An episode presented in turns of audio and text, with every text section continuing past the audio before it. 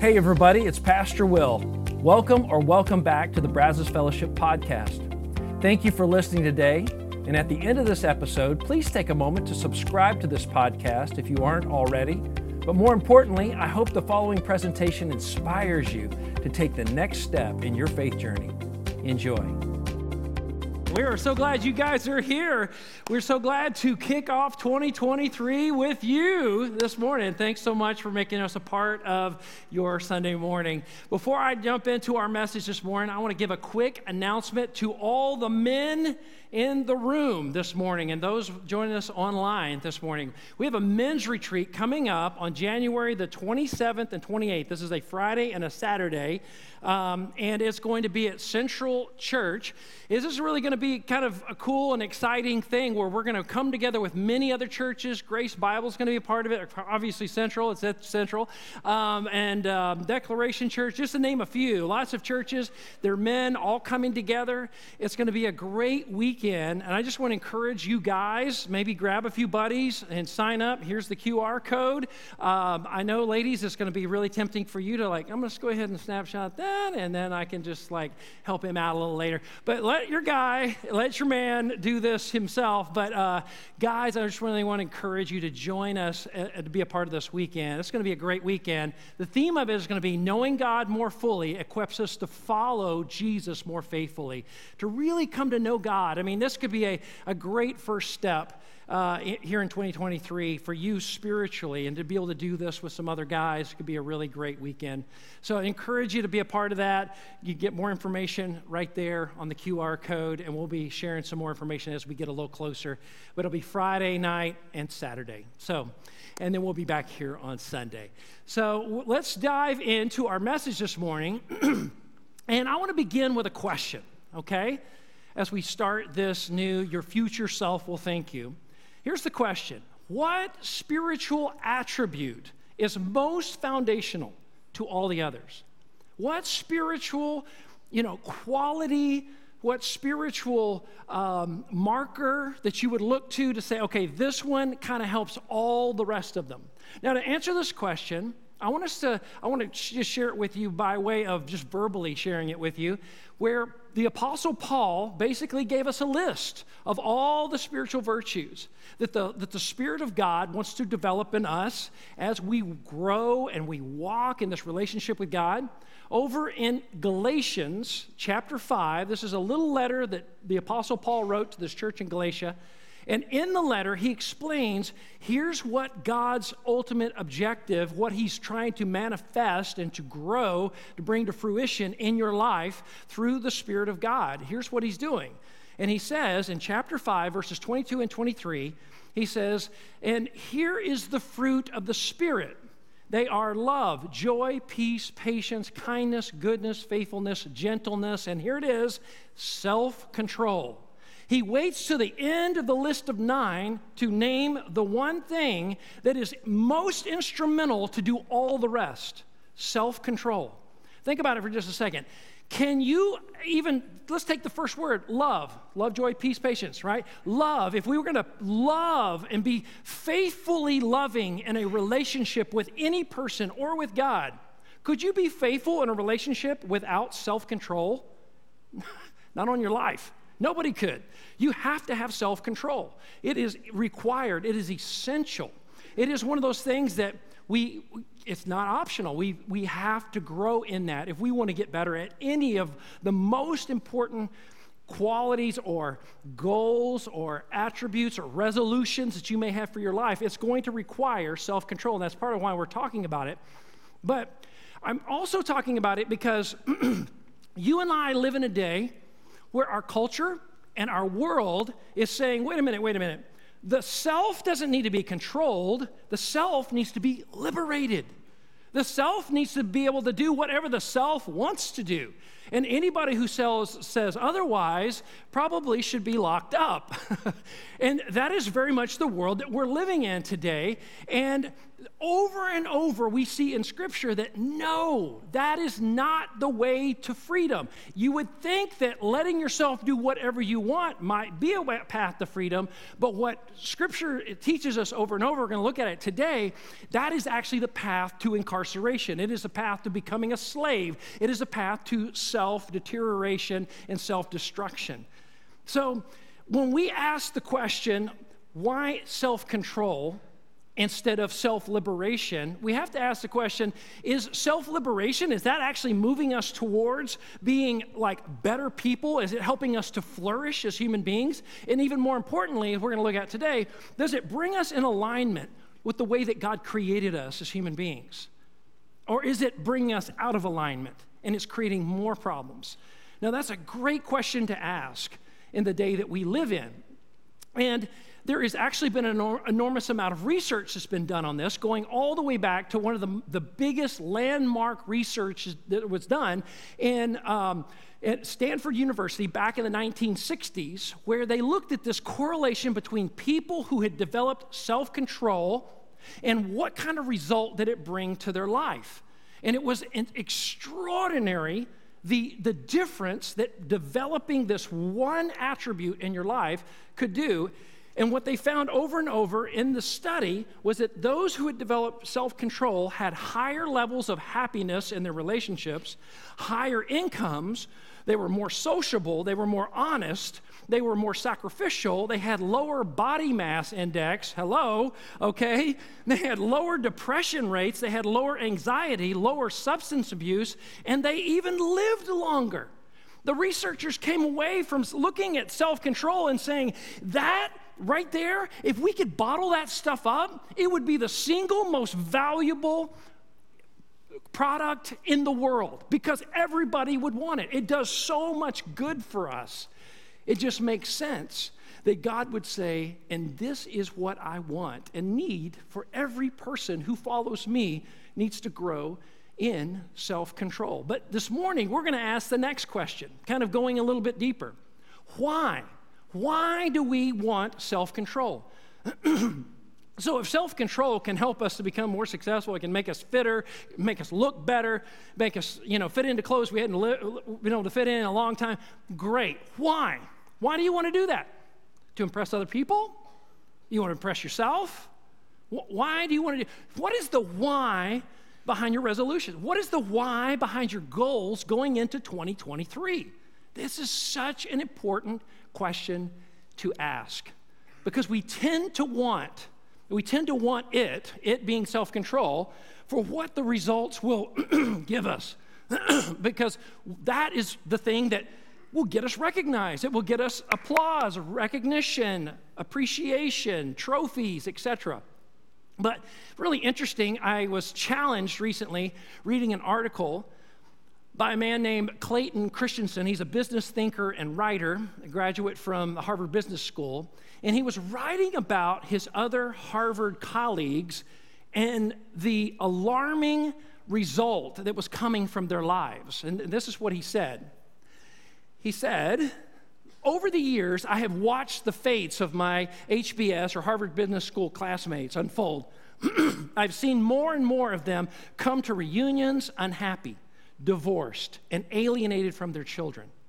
He says, I can guarantee you that not a single one of them graduated with the deliberate strategy of getting divorced, raising children who would become estranged from them, and yet a shocking number of them implemented that strategy perfectly. And it's not just Harvard Business School graduates, as you and I know. It's people that live right here in the Brazos Valley. It's you, it's me, it's, it's other people that fall into this this uh, un, uh, unchosen kind of lane of saying, wait a minute, I didn't want to end up here. I don't want to feel like this. I don't want to, uh, to have this kind of a life. So the question we have to ask, and Christensen ask, what went wrong? What went wrong for these people? He goes on to say it's because their life slowly over time became all about them. Their careers became all about them their lives and their relationships became about them. And it became, um, it, it forced them into a place of being lonely and it pushed other people away. And he says, This is what's so alarming about this is that Harvard Business School graduates, I mean, they're highly motivated. They're highly successful. They are going after everything everybody else says, that's what I want. I want to be really rich. I want to have all the accolades. I want to get recognition. I want to have all the. He's saying, and these people, to be that brutally honest to wake up and say, My life is hollow unhappiness, and I have done everything the world said right and I'm winding up at a, the wrong place. In other words, I have, I'm discovering I'm living for the wrong purpose. And this is what Christensen said. He says, they didn't keep the purpose of their lives front and center. And, and, and maybe for many of them, they didn't even know what the purpose was. They substituted what the purpose that should have been for the thing that they were handed by the culture. And he says, I feel like I was rescued from this fate because I was challenged by a mentor back when he was at Oxford University to, to put into practice a what I would call a spiritual practice every day. And this is what he said he did. He said, I decided to spend an hour every night reading, thinking, and praying about why God put me on this earth. Such a good question. In other words, he's drilling down on his purpose. Why am I here in the first place? You need to know why you're here, or you will wind up in the wrong place. You need to know. It doesn't matter how successful you are, it doesn't matter how much achievement that you, you gain in this life, how wealthy you are. Millions, billions of dollars will not fix a wrong purpose. As a matter of fact, I'll put it this way purpose is more important than achievement. We push our kids to achieve, achieve, achieve, achieve. Why?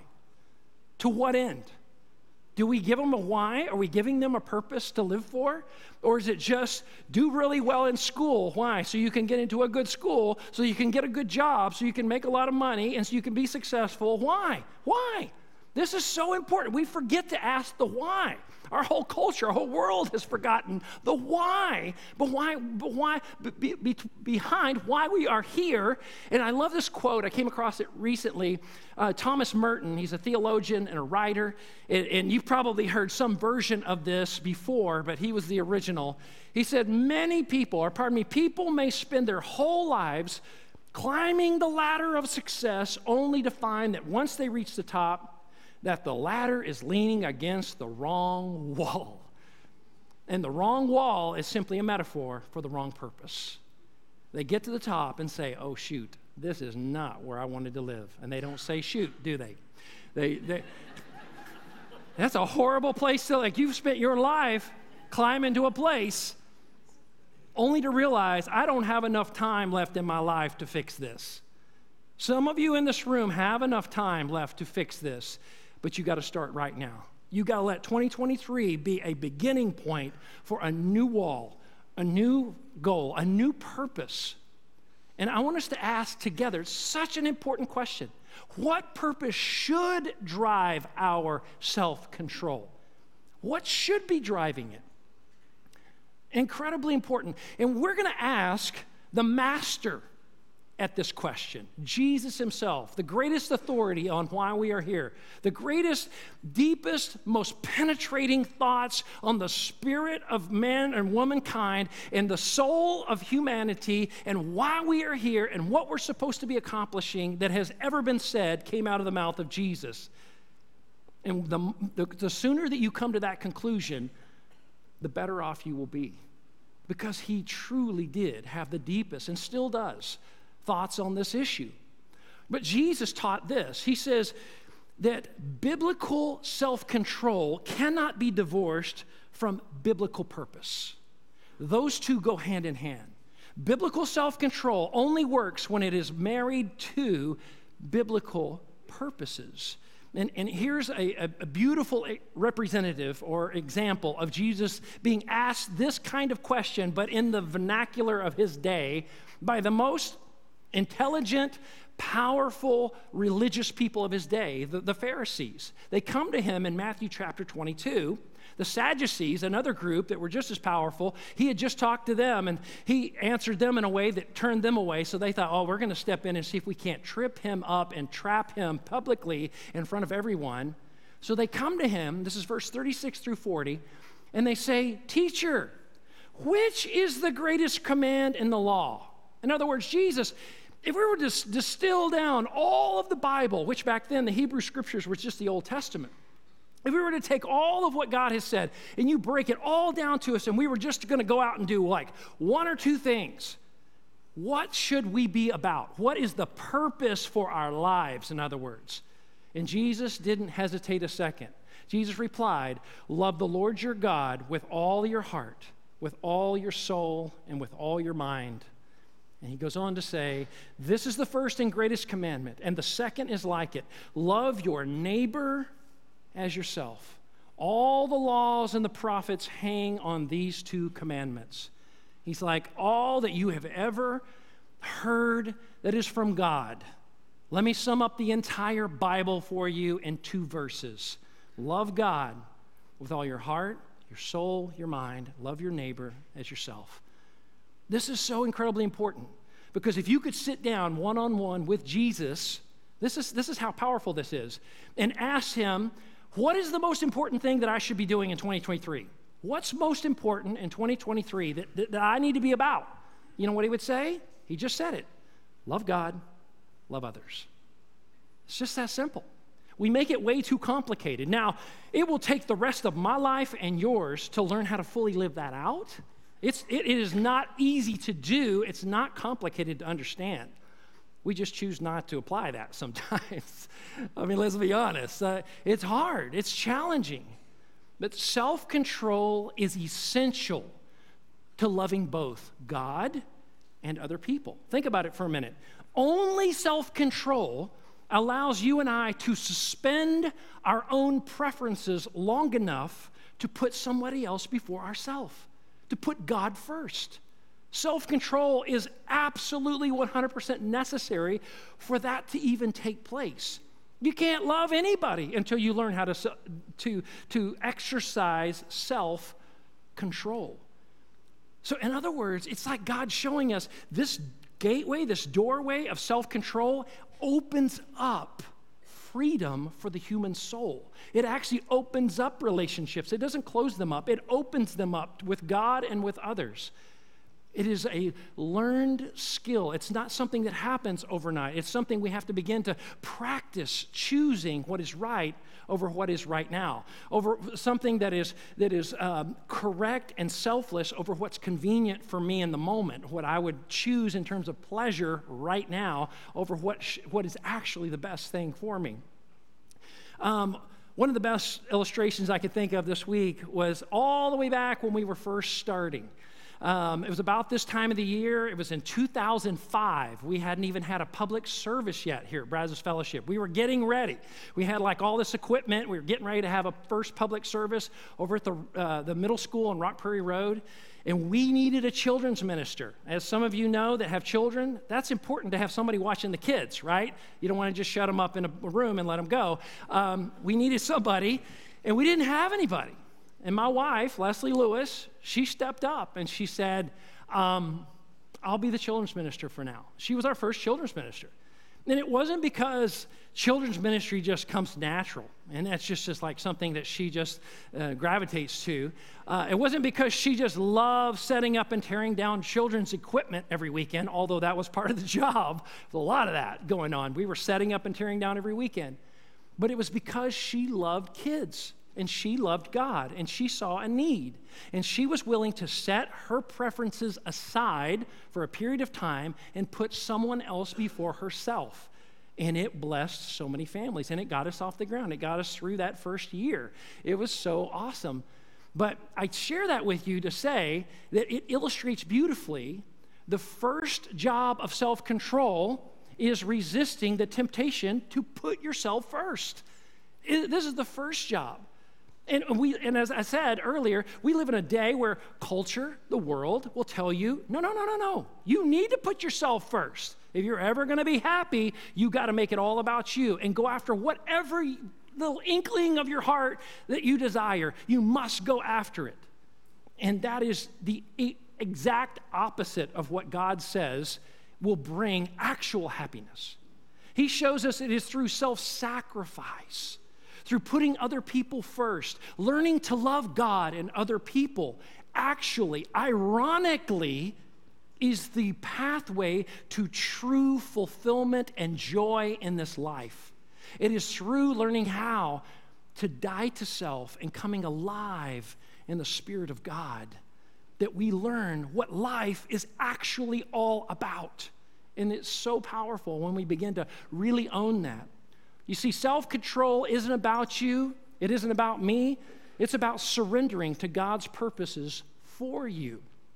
Now, uh, I was thinking about this this week, and I came across this great illustration that I wanted to share with you. It was actually a research study that was done at the University of Miami, and two researchers, Michael McCullough and Brian Willoughby, uh, they did something really weird, okay? At least it seemed weird to their other uh, research associates they began to look at the correlation between people who were highly religious and people who had self control. And they found that one absolutely 100% influenced the other. That people who took Bible, uh, the Bible seriously, like really read it and really took time to understand it, apply it to their life, people who came to worship services, people who actually prayed, that those people exhibited much higher self control than people who did not.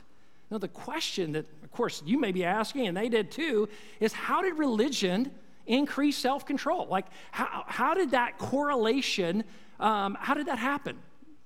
And when they began to look into that, what they found was this thing called, um, the, it was uh, the sacrificial, pardon me, just a minute. Um, yeah, it was sacred goals. It was sacred goals. It was them looking um, to, the, to what was happening in people's lives and say, these people are not just going to church, they really believe this stuff. And they said that was the difference. That was absolutely the difference. It wasn't just like people saying, Oh, I'd like to have more self control. I think I'll start going to church and I think I'll start praying and start reading the Bible um, in hopes that I can get more self control. He said, No, this only worked, they only worked for true believers people who were really in it. They really believed this, they really trusted it. And uh, it was beautiful to see how that began to unfold. And what happened was that those people who truly believed it, it radically changed their lives. It ra- radically changed their lives for the better because they began to learn how to make everyday life choices a act unto God, a, an act of worship to God, making Him the priority in, in their jobs and in their relationships, in every kind of uh, situation of everyday life.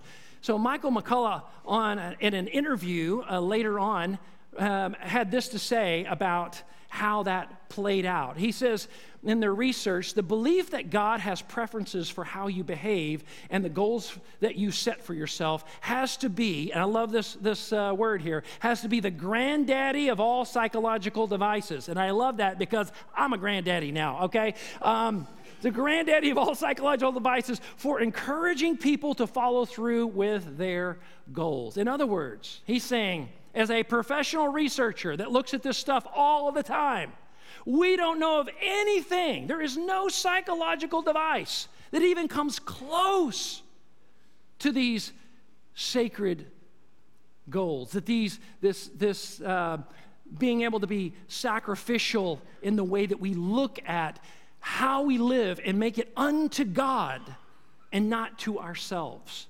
He says, being able to process what we're doing and doing as an offering to God had more power in changing people's life than almost anything they'd ever seen. And the research went on to say couples that were married and saw that their marriage was uh, a gift from God. They had better relationships and they had better problem solving skills within the relation. They were able to, to, to resolve conflict better than those who did not People who saw their bodies as a gift from God, as a temple of the Holy Spirit. He said they had adopted much healthier lifestyles than people who did not. People who saw their careers as a calling from God. It was something as a gift from God. They worked harder and they did a much better job at their job than those people who did not.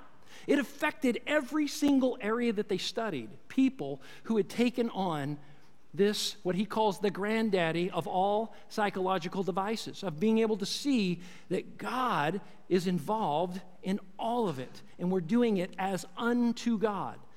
It's really interesting. Dr. Sarah Schnitker over at Baylor University, she's a psychology professor, also has done some research on this, and this is what she said about that. I thought this was so fascinating.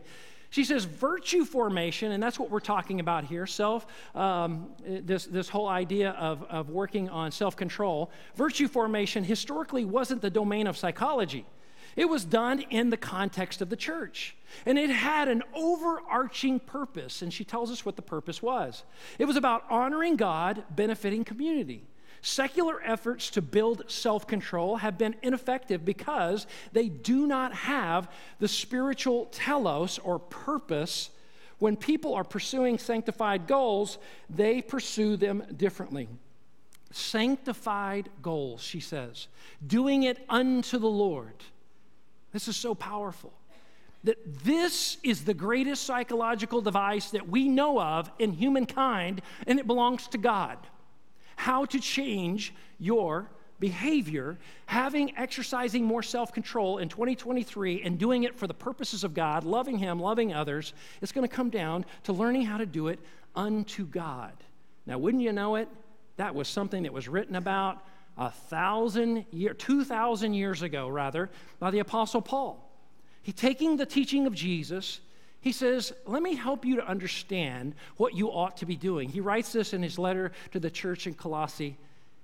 Uh, Colossae. He says in chapter 3, verse 23, he says, Whatever you do, whatever you do, this is from the Amplified Version, whatever your task may be, work from the soul. That is, put your very best effort put in your very best effort as something done for the Lord and not for men.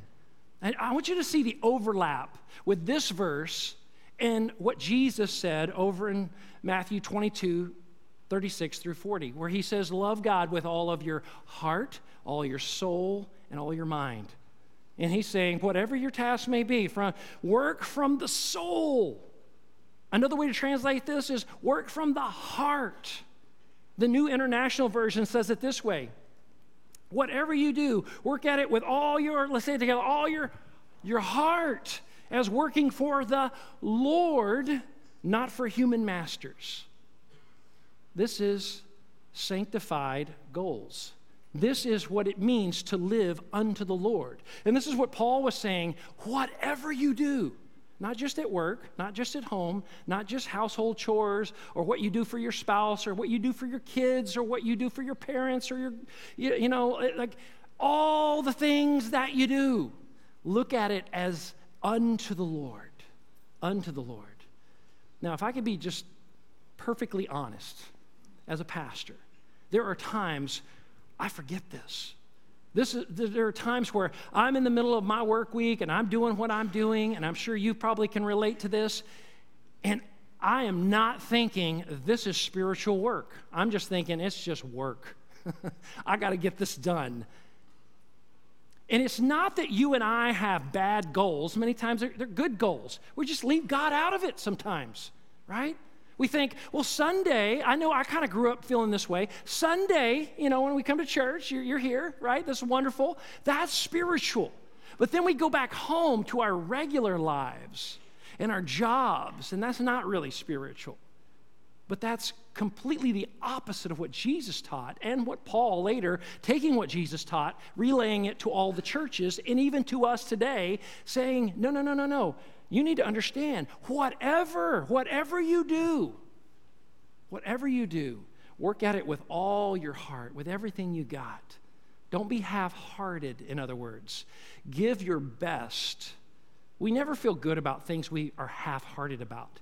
We never feel good about the end result. Even if the end result actually turned out like better than we thought, we think, oh, I could have done better. right?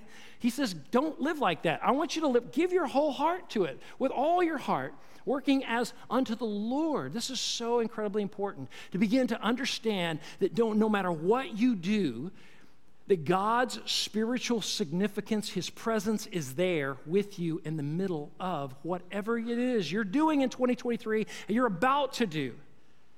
And I share that with you because I understand many of you have shared you got rough situations going on in your home, in your job, where it is just, I mean, you're doing it, but it is, you're doing it grudgingly. I mean, like it is, it is just a drudge. It is hard. It is hard, really a struggle because you can't stand your boss or you can't stand the people you're working around or you and your spouse are really at odds right now. And it's just hard. It's really difficult. But I want to invite you today to change the purpose. You're not doing it for your boss anymore. You're free. Now you're accountable to your boss, but you're doing it for the Lord. From now on, you're, you're working for Him. You're, what you do at home, I know it may feel mundane, it feels monotonous, you're doing the same household, but you're doing it for the Lord. It can be an act of worship. It can be an act unto you, God. Now, this is going to be a hard thing, Lord. I'm asking you would help me to do it unto you and find some joy in it. Help me to, help me to find the good in it, right? I know you may think, well, that's crazy, Will. I don't think I could ever do that. I'm telling you, it's a game changer. It, it may not feel like it moves the needle, but to change your purpose for why you do what you do, it is radical. It changes the wall that your ladder's leaned against. I promise you. It will get you to a different place in this life. And I want to encourage you that some of you have been doing it, but you've been murmuring under your breath, right? There's been a lot of complaining and whining and resentment towards the people you work for, the people you work around. That is not doing it unto the Lord.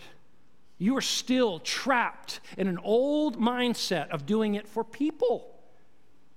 It's not a good enough purpose to live for. It's trying to get the approval of other people. Scripture reminds us this over and over. Don't live like that. It's a waste of time. It's a waste of your life. It's a waste of 2023. Don't live like that. So, my question for you today is what area of your life right now is God saying it's time for you to begin to live for me in that relationship, in that job, at home, in, in, in that relationship in your family? It's, it's time for you to live for me instead of for that person or for that group of people, for their approval where is he pointing his finger right now and saying, This is where I want you to put some concentration, some effort right now, this year, 2023, as we get started? This is where I want you to, to, to put effort and begin to say, Do it unto me. And if you will, your future self will thank you. And here's the prayer I'm asking you to pray with me today. It's simply saying, Jesus, I commit to let loving you and others be the purpose that drives everything I do. Why? Because that's what Jesus said we're here for. That's what we're here for. We're here for it, right? This is it. That's our purpose. Please forgive me and be my leader. And maybe that's where this relationship begins for you today. It's simply saying, I don't think I've ever asked God to forgive me of all my sins so that I can have a relationship with Him, and that can start right here, right now. And I want to invite you to do that. And some of you are Christians, you're followers of Jesus today. But let's be honest, you didn't exactly wrap up 2022 doing it all unto the Lord. And it's time for all of us, me included, to have a fresh commitment this year to say, God, we want to do it all unto you. We want to do it for the right reasons as you develop self control in us. Now, next week, we're going to talk about self control, the enemies of self control that are going to come against us, and how do we come against them, and how do we win. The scripture is very clear about this. We're going to talk about it next week because you will have opposition when you begin to do this. We're going to talk about how do you handle that, and how has God made a way through that. So, I want to lead us in a prayer right now. Would you just offer to Him whatever it is that God's saying, Give me this right now? Give me this person. Give me this job. Give me this scenario, this situation. Because your future self will thank you. God, we come before you right now. We thank you so much for your love. We thank you, God, that this is a turning point for many people in this room. I pray, God, that all across this room, Lord Jesus, that you would help every single person here to really think about where have I been living for myself, for someone else, for an achievement, for a dollar amount, and not for God.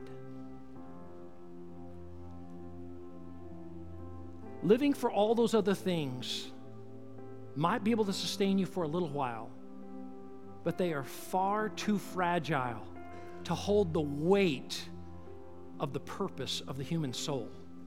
They will crush under the weight of when you are longing for and looking for what you invested your entire life in. If it is not divine, it is not eternal, it is not connected to God and to people, you will find that it was a waste. Right now, all across this room, would you just be willing to say, God, I give you this job. I give you our home. I give you my role as husband, wife, dad, mom, brother, sister, employer, employee, friend. God, would, would you just take those from us right now? If you know God's given you something, would you just, right now, I'd love to just pray for you. Would you just lift your hand saying, Well, that's me. Right now, I got something I need to give to God. I absolutely do. Thank you. Brave hands going up all across the room. God, I thank you for that. I pray, God, that right now you would hear our prayers. Lord Jesus, please help us to begin to see we do this unto you with all of our soul, with all of our heart, with all of our mind, and to love our neighbors ourselves. We commit to make your purposes for us our purposes for ourselves and do it unto you and not unto anyone else. Help us to begin, as you modeled so beautifully, Jesus, help us to begin to live a life for an audience of one. You, God, Father, Son, Holy Spirit, you are our audience. We live for you. And we pray that you would develop self control in us as we put your purposes first. That we not only live out the why that you gave us, but we teach the why to our kids, our grandkids. We pray it for them. We whisper it in their ears at night. We remind them often of the bedrock upon which this life is built is not ourselves. It is not our achievement. It is not accolades and recognition for us. It is for you, God. It is for your glory. And everything you do, for us is for our good and for your glory. And I pray, God, we would begin to live for that like never before. You may lower your hands. And right now, Father, if there's anyone in this room that can hear my voice or watching this online right now that would say, I don't know where I would spend eternity if my life were to end right now. I don't know where I stand with God. Let's clear up that, that misunderstanding, that confusion right now. Jesus says, I have written these things so that you may know that you have eternal life, that you have confidence, that you have contentment and joy in your heart, that you belong to God. And this is how you get there. Would you just, right where you sit, say, Lord Jesus, I'm inviting you into my life right now to forgive all my sin. I'm trusting that when you died on the cross, to pay the penalty for the sins of all humanity. That was for me too. And I ask that you would apply that sacrifice to my heart right now. Forgive me and become my Lord right now. Would you just pray that? Asking Jesus, forgive me of my sin and be the Lord of my life. If you just prayed that for the very first time, the Bible says you are saved, you are born again and if you just pray that for the first time, would you just lift your hand right now and say, Will, I have just asked Christ to forgive my sin and be the Lord of my life. Anybody here in the balcony and the floor, giving it all over to you. God bless you. Right back over here.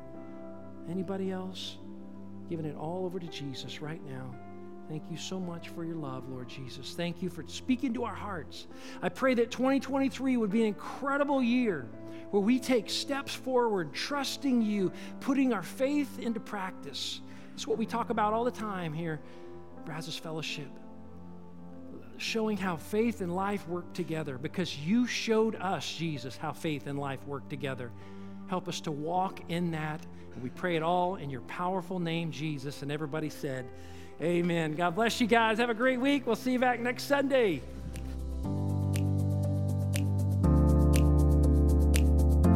Once again, thanks for listening.